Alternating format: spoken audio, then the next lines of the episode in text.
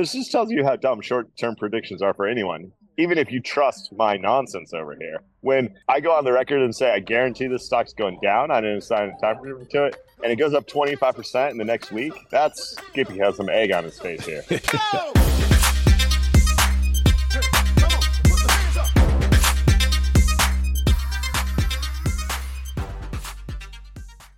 This podcast contains the arguably witty banter of two friends, Skippy and Doogles, that like to debate about investing. The content is intended to be entertaining and for informational purposes only, not investment advice. You should do your own research and consult a financial professional before using any of the information in this podcast, and especially before investing. I can't believe we're making it happen here. The plan was to take the week off, but Skippy couldn't. Skippy couldn't hold back. I just had to say hi. I mean, if you go back to our early, early episodes, Doogles goes on about this is a couple friends who like investing and happen to be successful investors that like to pick each other's brains, man. Where you at? Tell the people where you at. Well, I can't reveal too much. I'm in Europe in an alley uh, at one of my favorite pubs in the world, talking to the oh. people, talking to Doogles.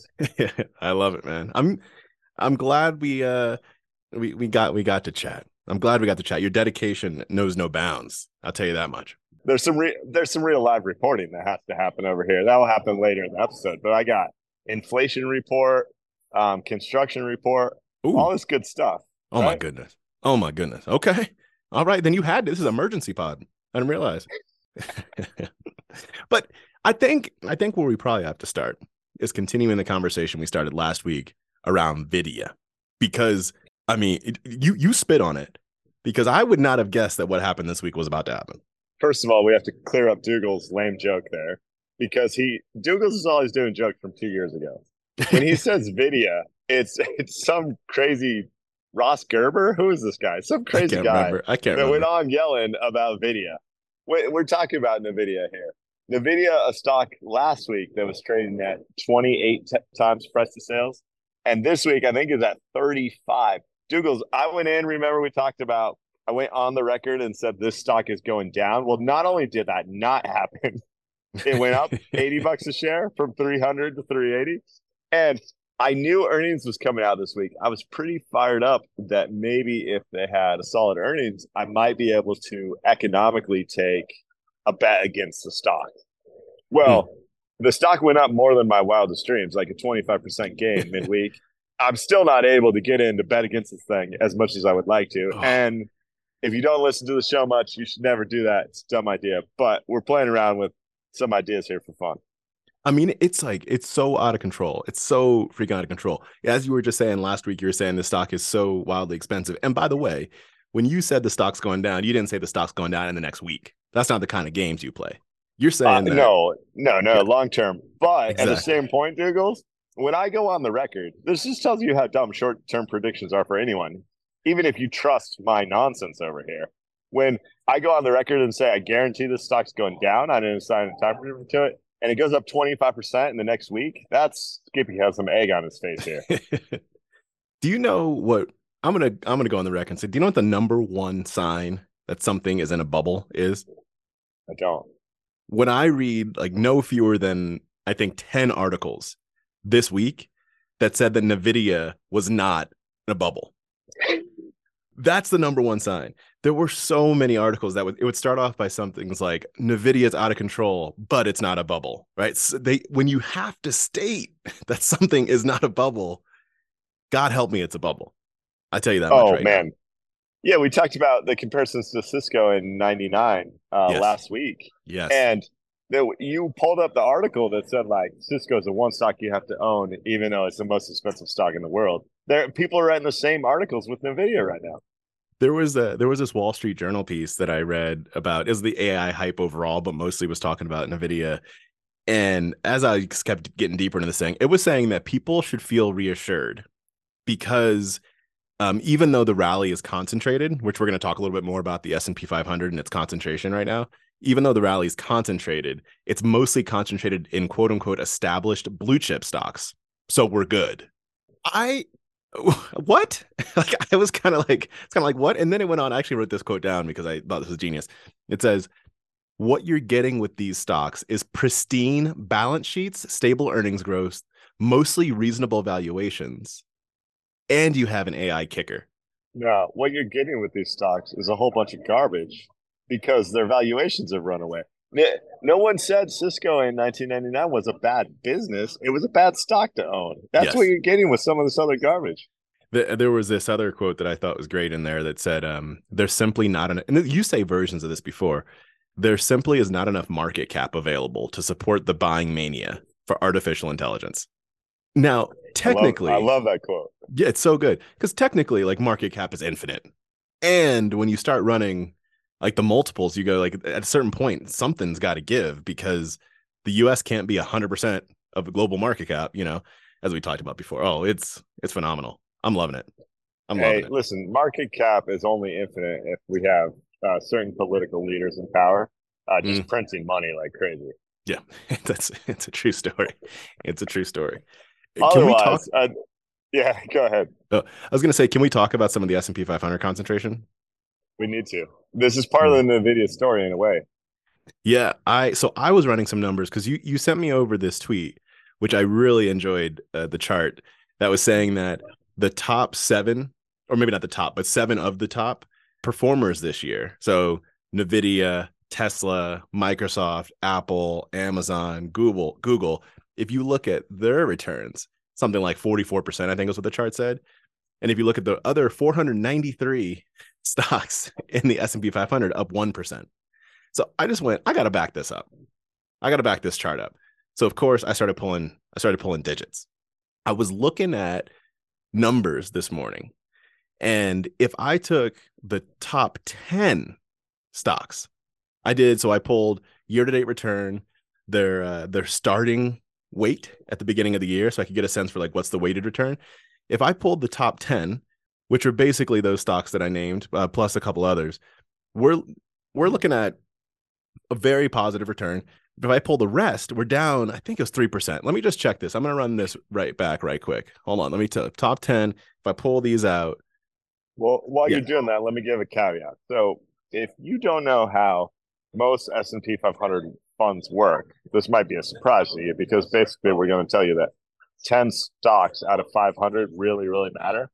That's because uh, most of those index funds are going to be market cap weighted, which means the biggest companies, the companies like Apple, which has a two point seven trillion dollars uh, market cap, hold the large majority of that index. So you can get to the point, I don't know these numbers off the top of my head, Doogles, but where like ten stocks control a significant portion of the market. And it just happens that year-to-date twenty twenty-three, those largest stocks are also the best performing stocks. And so yes. they're really skewing the index.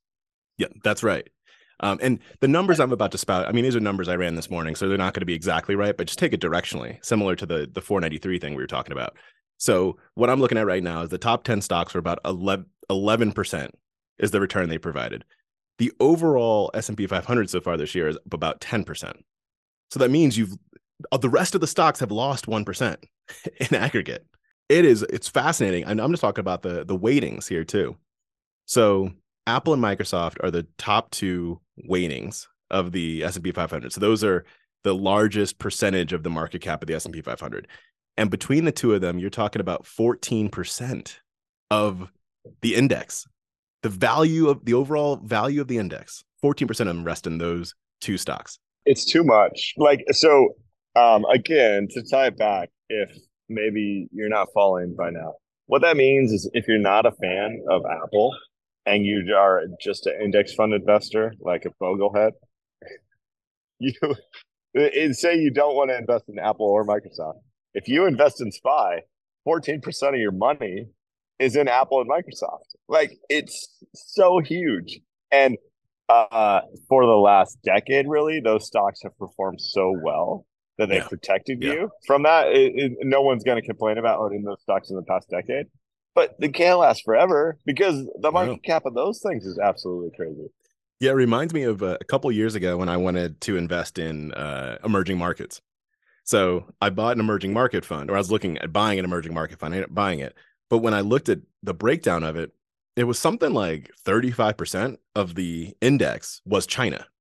And so I had to buy other uh, like country specific emerging markets funds because I went, I'm effectively just buying China here, which like I'm good with that, but I had to buy like some more India, some more Korea, just to try and, you know, get the get the thing balanced.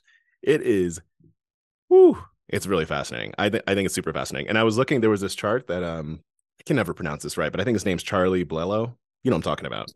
Yeah. Um, yep. Put put out, and it was looking at, it was over the last I think twenty or maybe thirty years. I think it might have been thirty years. It was looking at the what was the number one, like the percent makeup of the S and P five hundred for the the top stock, like over that period of time.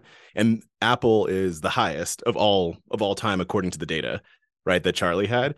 Um, it was the most concentrated. But you had something like in the early nineties, I mean, the highest, uh, the number one stock had something like, like two or three percent of the index. So it was less than half of what Apple is right now. We're concentrated, people. It's going to be a fun ride. Well, and that's the, um, if you way overthink it like me and you do, and uh, you've been in, on the index fund kick. Well, if you go, we know U S stocks are expensive. That's not a great thing. And then if you're not bullish on Apple and Microsoft, it gets really hard to be excited about buying the S and P five hundred, yeah, because it's effectively everything that's expensive. I mean, sure, no, some of the stocks from four hundred to five hundred might be cheap, but they're like zero point zero one percent of the index. Yeah, they don't exactly matter for your returns at all. Exactly. Oh, ooh. Yeah, loving it. It's it's concentrated. It's going to be an interesting ride. What else do you want to talk about? Uh, quick inflation report from the other side of the pond here. Okay, um, kick it off. Food is cheap, like cheap. Yes. I mean, foot foot long Subway, six euro, like six fifty, I think. I mean, back mm-hmm. in the homeland, it's it's running north of ten bucks for me. So even remember the five dollar foot long? Do you remember the five dollar foot long? Oh, I longingly. I also remember the twenty nine cent uh, soft tacos at Taco Bell, like way back. Come on now. Simmer down. Uh, drinks are cheap. Like basically everything in the grocery store appears to be dirt cheap. Gasoline, uh, transportation costs look like they've gone up a little bit. But over here, man, I know the inflation numbers say that inflation in Europe is actually greater than inflation in the States right now. It doesn't feel like it. It doesn't feel like it's hit yet. Yeah, maybe it just hit in different areas, like things like natural gas, like stuff that is how how stuff runs more so than typical consumer stuff. I don't know, but that's interesting. Oh, there's there's definitely some of that. So I do have real time reporting talking about one thousand dollars a month energy bills through the winter. Mm, um, that was yeah. crazy. So there's all in all is going on, but it's funny to be on the other side of the pond and in a way feel like the U S has gotten, I don't know, hit harder with, on the inflation bug. Um, it's totally anecdotal. Like there's no real data here, uh, but the real life experiences are fun and. I, I've been surprised by how cheap things feel.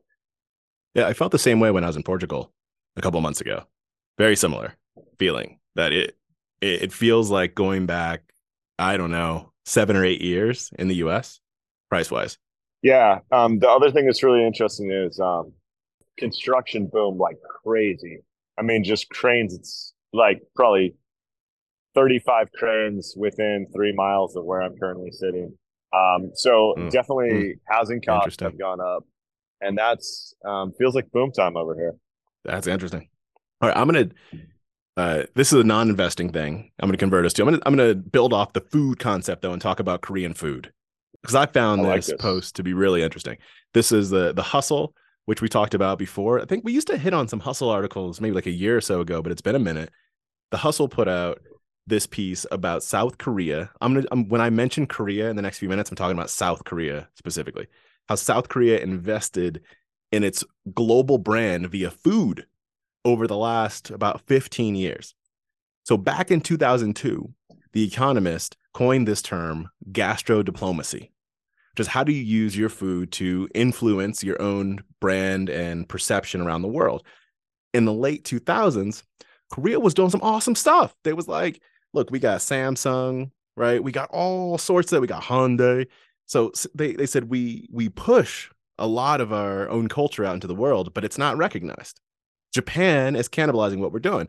And in fact, there's this, I don't know how you pronounce this, but it's the Anhalt G F K Roper Nations Brand Index, something like that. This is an indicator of a country's popularity for investment and travel. And Korea was ranked thirty-third out of the fifty countries back in two thousand nine. And so they said, we got to change this. And the president launched a forty million dollars global food campaign. I would not have Love thought it. about using food in this way. No. So that piece is so brilliant. And um, I only got to skim this article, but this is brilliant beyond all regard. And the return on investment here is absolutely insane. Like, it's so smart. I think, was it this article or a different one I consumed that talks about Thailand too? And yeah. the reason there's so many Thai restaurants in the U S is because the government will back um, some pretty large loan for yeah. any Thai family that wants to head to the U S and kick in, start off a restaurant. It's part of the branding initiative. Yep. Making it a lot easier. It was, it was mentioned in here. It could have been, you might have seen that somewhere else too, but it was mentioned in here. And it's been, so again, like I said, about fifteen years. From a ranking perspective, South Korea has gone from that thirty-third mark up to twenty-third, which is, that's a sizable movement. And you also get things, it's, here's the, the part that kind of got to me, because there are like a number of non-food residuals that come out of this. So Korean beauty products are much more prevalent now. You get like Squid Game, right? The popular Netflix show. You get Parasite winning Academy Awards, that movie. You get B T S, right? K-pop takes over the world. And so Korea starts to hit on a number of factors and like perception wise around the world. And there was this poll in two thousand eighteen, according to this, this post, that said eighty-eight percent of U S residents were satisfied with Korean food, but only sixty-three percent of them realized it was Korean. And that's part of what they're trying to fight against here too, is you may love that Samsung T V, but do you realize that that's a Korean television, right? Like they, they want to make sure that you recognize Korea. So still got some work to do, but I thought it was really fascinating. Like the one, the ingenuity to go about there, like have a kimchi onslaught upon the world. And then two, it's having an impact. Such an amazing concept. Uh, forced language here, but I feel like food is the gateway drug to recognition, to travel, yeah. to all yeah. those things. Like, how often have you been like, oh, I really like this aspect of someone's culture. And how often is that tied to food? And then that opens you up to other ideas and yeah. the potential to be more comfortable with like their religions, their whatever it Absolute. Is. Um, I just Absolute. Thought this was brilliant. I don't know how The Hustle came up with this idea even, but I love that they covered it. They're, they're pretty creative in what they do. And what you just said is true, even if you look within the U S, right? Like when folks are like, oh, we're going to Kansas City, they think about barbecue. Like that, that's automatically what starts to kick in. And it does make people start to, you, the perception of the place that you're going to changes, better or worse, right? I mean, well, the last piece on this is kind of like, I think about stereotypes, and mm-hmm. we can bring it back to investing, but stereotypes um, are sometimes good, sometimes bad, but stereotypes become P R and that public relations, like if you're yes. aware of the stereotypes that are in place and you can craft them and help tell a story around that. Yep. It's, it's just huge. So I don't know why, to be honest, the U S isn't doing something like this. And it's probably because we tend to be arrogant, but it's a great outreach. I I hope more countries recognize the power that could be made here with fairly limited investment uh, yeah. to improve their brand yeah. throughout the world. I'm going to have to hit the road here shortly. Anything else in your fishbowl? The last thing I got back on the investing front is to mention something you sent over to me, which was the survey of showing by age group how people feel like they can manage their investments relative to an institution or an investment professional. Oh, I loved this one. This survey, and I don't know who was behind the survey, because there was I couldn't find a link to the, the survey itself, so I'll just talk to the charts, but I would love to give credit where credit's due. It was at least put out by Michael Fink. So they asked twenty-five hundred people. It seems like three questions, or maybe those two questions, and then they they kind of put the two together. So one is like, how much do you feel like you can manage your, do you feel like you can manage your investments more effectively an institution or investment professional? And it was under, the age categories are under thirty-five, thirty-five to forty-five, and then each up by ten until you get to seventy-five plus. And it is just negatively correl- correlative. As the older that you get, exponentially, you feel like you can manage your investments less effectively than an institution or investment professional. So for people under thirty-five, sixty-six percent of them said that they feel like they can manage their own investments. So there's that. Then what gets even more interesting, the second, I don't know if it was a question, but the second category that the breakdown they had is they tested investment literacy. So this is a this is a bit different than the financial literacy we talked about last week. I don't know exactly what the questions are, but they they said a couple examples are like, do you understand diversification? Do you know what a Roth I R A was? Those are a couple examples they gave. And again, the correlation, the correlation is the exact opposite of the last one. So here, under thirty-five years old, thirty-eight percent of people were investment literate. Can I put those two things together for you for a sec? Please. Yeah, I mean, okay.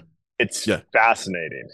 If they, once they uh, broke down the investment literacy, they they broke it into four, I guess it's five different levels. So there's zero is like not investment literate, and a, a score of four. So zero, one, two, three, four. A score of four means that you are the most investment literate.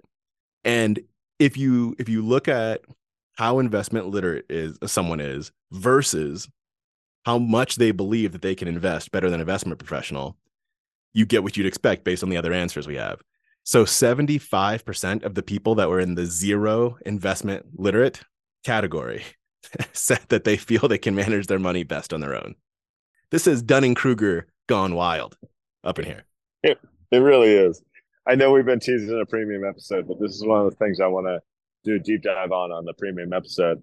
Um, you and I are both really odd ducks in that we think that we can beat um, index funds, and we have a track record of beating index funds, right?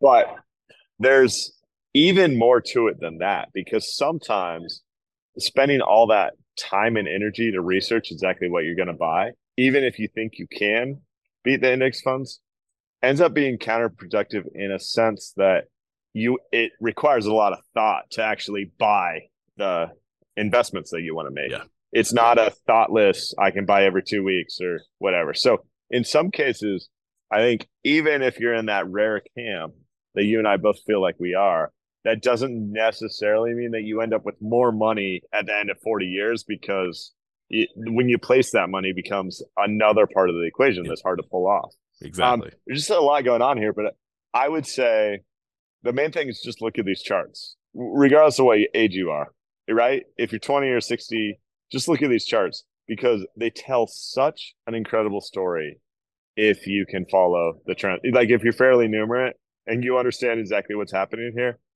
it's a fascinating, incredibly well uh, done piece of work. So fascinating. I love it. I just loved it. Thanks for sending that over. I know you got to run, man. So short episode today, but I'm glad we got to talk. I got to get my own like investment juju out there with you. So thank you for for making the time in the pub. This is fun. I hope the audio was good enough. We'll we'll call it. Um, yeah. And I'll see you next week, buddy. Thanks, everybody.